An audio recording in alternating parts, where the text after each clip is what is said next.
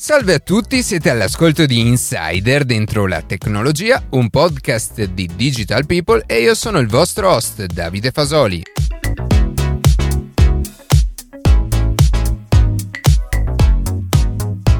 In questo episodio approfondiremo il problema delle fake news, cercando di capire quali sono gli strumenti più efficaci per combatterle. Prima di passare alle notizie che più ci hanno colpito questa settimana, vi ricordo che potete seguirci su Instagram a chiocciola dentro la tecnologia, iscrivervi alla newsletter e ascoltare un nuovo episodio ogni sabato mattina su Spotify, Apple Podcast, Google Podcast oppure direttamente sul nostro sito.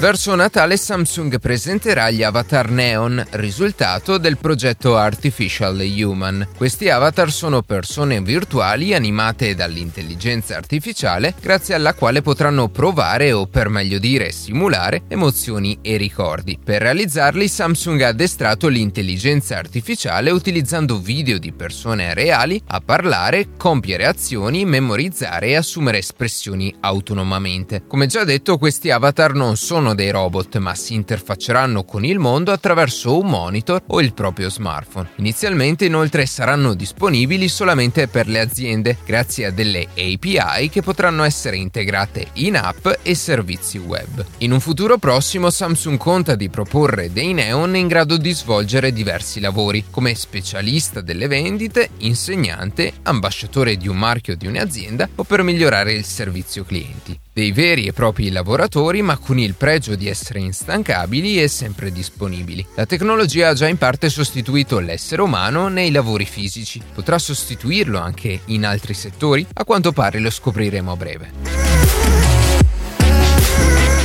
Da quando l'uomo ha iniziato ad esplorare lo spazio, uno tra i principali problemi che non è mai stato in grado di risolvere è quello dei rifiuti spaziali. Ad oggi il numero dei detriti rimasti in orbita attorno alla Terra, provenienti principalmente da satelliti in disuso, frammenti di razzi, navicelle o attrezzature, è arrivato a quasi 8.000 tonnellate. Tra tutti questi rifiuti la maggior parte è purtroppo irrecuperabile a causa delle ridotte dimensioni. Per fortuna però una discreta parte di questi frammenti è abbastanza grande da poter essere considerata come recuperabile. L'ultimo progetto dell'Agenzia Spaziale Europea sarà proprio tentare in questa impresa intercettare a 800 km di altezza un grosso modulo spaziale in orbita intorno al nostro pianeta. Grazie a un accordo di 86 milioni di euro raggiunto con la startup Clear Space, essa sarà dunque l'agenzia spaziale incaricata di riportare sulla Terra il primo rifiuto orbitante, un modulo di 112 kg di un grosso razzo mezzo rimasto in orbita ancora dal 2013. Il governo ha messo a punto un piano denominato Italia Cashless per incentivare l'uso di carte di credito, di debito e di app di pagamento per favorire lo sviluppo di un sistema più digitale e trasparente. Inoltre anche per far fronte a questa pandemia è stato ideato un ulteriore incentivo, il cashback di Natale, che dall'8 al 31 dicembre e con almeno 10 transazioni in un negozio fisico con metodi di pagamento digitale si riceverà un rimborso del 10% fino a 150 euro che verranno poi accreditati a inizio 2021 sul proprio IBAN. Dal 1 gennaio 2021 poi per acquisti presso bar, ristoranti, supermercati, grande distribuzione e artigiani, ogni 6 mesi se si effettua un minimo di 50 pagamenti si riceverà il 10% dell'importo speso fino ad un massimo di 150 euro di rimborso complessivo. Per aderire a questa iniziativa è necessario scaricare l'app IO, di cui avevamo parlato nella puntata del 2 maggio, accedervi con Speed o la propria carta di identità elettronica e infine registrare le proprie carte di pagamento.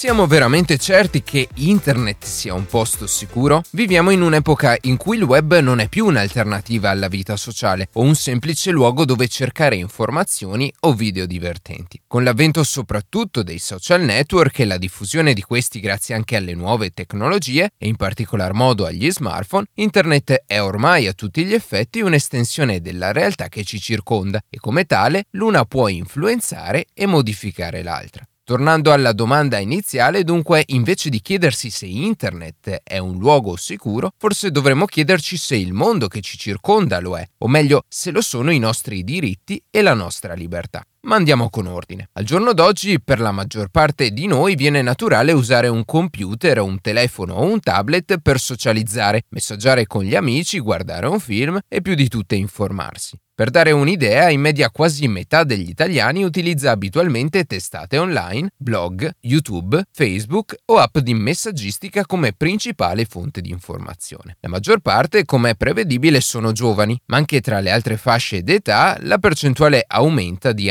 anno in anno, a discapito dei tradizionali quotidiani cartacei o dei telegiornali, che comunque rimangono ancora al primo posto come mezzo di informazione. Ed è qui che iniziano i problemi. La più importante caratteristica che ha reso così popolare Internet e i social network è che qualsiasi persona può esprimere la propria idea, scrivere articoli o tenere un blog. E mentre in una pubblicazione scientifica o in un articolo di giornale vi è dietro un processo di revisione e approvazione per stabilire se ciò che si scrive corrisponde alla realtà dei fatti, questo sul web non avviene e giungiamo quindi al fulcro principale di questa puntata, le fake news. Ultimamente ne abbiamo parlato più volte e da diversi punti di vista. Nella puntata dedicata ai deepfake, i pericoli e le potenzialità dei deepfake, attraverso i quali è possibile diffondere falsa informazione sempre più realistica e sempre più facilmente, o nella puntata dedicata al voto elettronico, intitolata La democrazia in pericolo tra voto elettronico e fake news, dove la fake news viene vista come un modo, per così dire, per hackerare il sistema di voto attraverso gli stessi elettori. Ne sono stati chiari esempi le elezioni americane del 2016, con il caso di Cambridge Analytica, quelle del 2020 e la pandemia di Covid-19.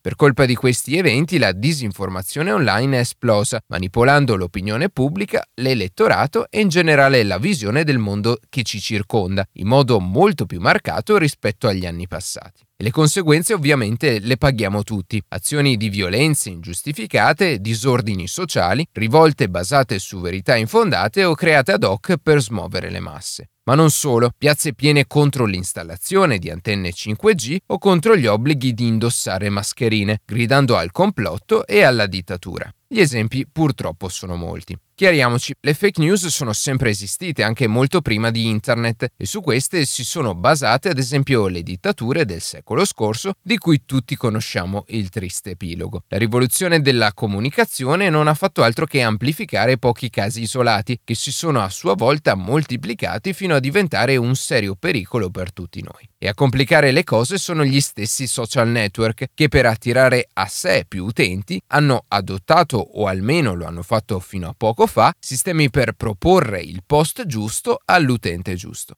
In poche parole, se pubblico e condivido notizie sul terrapiattismo, ecco che nel mio feed compariranno sempre più gruppi o utenti che, come me, sono contro il famigerato modello sferico della Terra. E se a questo aggiungiamo l'incapacità per molti di approcciarsi alla tecnologia senza essere in grado di comprendere ciò che leggono, o ancora peggio di limitarsi a guardare il titolo e condividerlo, il danno è presto fatto. Veniamo finalmente al nocciolo di questa puntata. Abbiamo visto anche negli scorsi episodi come e perché la disinformazione è così pericolosa e di come la tecnologia sia la principale causa di questa piaga sociale del XXI secolo. Per nostra fortuna, però, la stessa tecnologia può essere anche di grande aiuto per combattere le fake news o almeno limitarne la diffusione. Vediamo come. Facebook, Twitter e i principali social è da ormai qualche anno che si stanno muovendo per limitare la diffusione di false notizie sulle loro piattaforme. Al momento i post che vengono segnalati da altri utenti o direttamente dal social come bufala vengono etichettati come tali o direttamente eliminati. Talvolta viene anche inserito un link per verificare la notizia da una fonte autorevole. Un chiaro esempio di questo approccio sono state le ultime elezioni americane, dove sotto il post di Donald Trump Trump, che dichiarava la sua vittoria, Twitter e Facebook suggerivano di controllare il risultato su altri siti, dove il presidente americano uscente veniva bellamente smentito. Finché si tratta di personaggi pubblici, la questione ovviamente è semplice, ma gestire e controllare i post di miliardi di utenti ogni giorno è decisamente una sfida non da poco. Per questo i social hanno adottato altri strumenti per evitare la diffusione esponenziale e troppo veloce dei contenuti e avere così il tempo per controllarli o costringere gli utenti ad aprire un link prima di poterlo condividere. Un'altra tecnica efficace che i social hanno adottato per limitare la diffusione delle fake news è attraverso la famosa spunta blu, ovvero quell'icona vicino al nome della pagina che dimostra che l'account è ufficiale e quindi dovrebbe pubblicare notizie verificate. Dovrebbe perché, come abbiamo visto nell'esempio di Donald Trump, può comunque non essere così scontato. Per quanto riguarda invece i gruppi, sia privati sia pubblici, anche in questo caso i vari social si prendono la libertà di chiudere quelli esplicitamente dedicati alla discussione e alla diffusione di post di disinformazione. C'è da dire inoltre che tutti questi provvedimenti sono spesso economicamente controproducenti per gli stessi social che, limitando la viralità dei post o scegliendo di non pubblicizzare campagne politiche, rinunciano a grandi profitti economici. E non solo, già di per sé limitare e controllare ogni post si traduce in un rallentamento generale del sistema e a un ingente investimento di risorse e quindi denaro per migliorare e modificare gli algoritmi che animano il social. Un altro importante fronte su cui combattere la disinformazione è quello della diffusione delle notizie attraverso i motori di ricerca come Google. Chi più di altri infatti ha il potere di decidere a quali siti le persone possono o non possono facilmente accedere e anche Google ha infatti investito parecchio per migliorare il posizionamento delle pagine, ponendo tra i primi risultati i siti ritenuti più affidabili o vietando alcuni annunci. Per fare un esempio, con le nuove politiche del motore di ricerca non è più possibile sponsorizzare annunci relativi al coronavirus, mostrando invece in primo piano tra i risultati le informazioni dei siti ministeriali e governativi. Un altro esempio, YouTube, di proprietà di Google, sta eliminando contenuti relativi alle cospirazioni legate al 5G.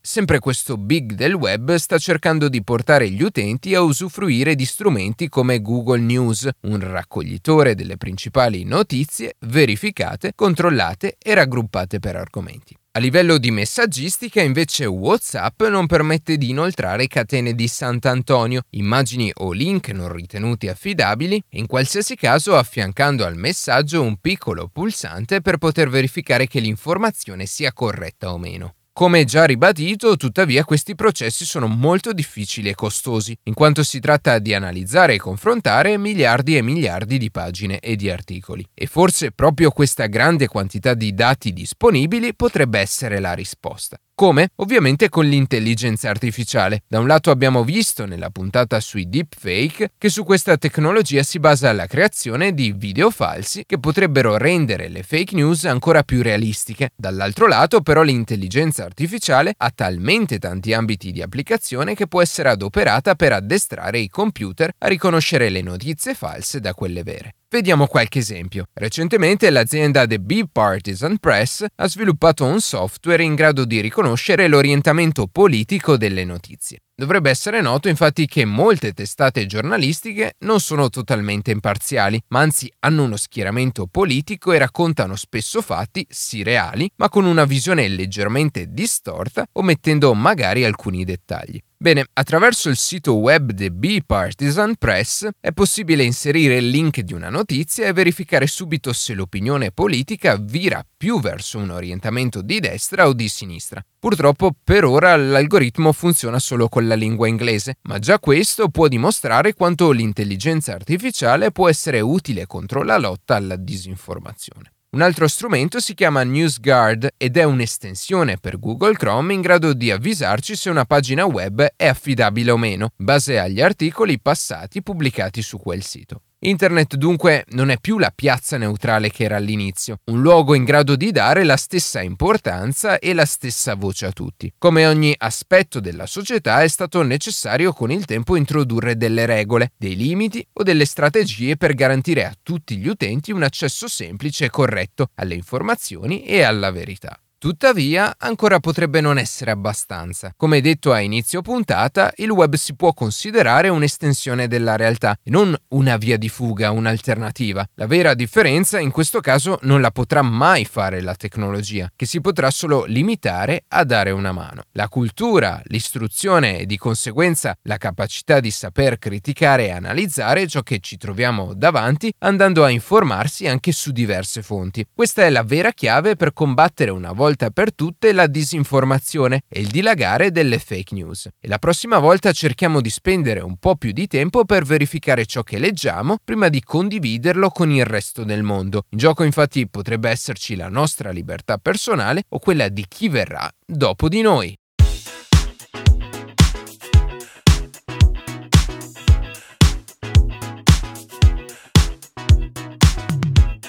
E così si conclude questa puntata di Insider dentro la tecnologia. Io ringrazio come sempre la redazione e in special modo Matteo Gallo e Luca Martinelli che ogni sabato mattina ci permettono di pubblicare un nuovo episodio. Per qualsiasi tipo di domanda o suggerimento scriveteci a redazione chioccioladentrolatecnologia.it, seguiteci su Instagram a chiocciola dentro la tecnologia dove durante la settimana pubblichiamo notizie e approfondimenti. In qualsiasi caso nella descrizione della puntata troverete tutti i nostri social. Se trovate interessante il podcast condividetelo che per noi è un ottimo modo per crescere e non dimenticate di farci pubblicità. Noi ci sentiamo la settimana prossima.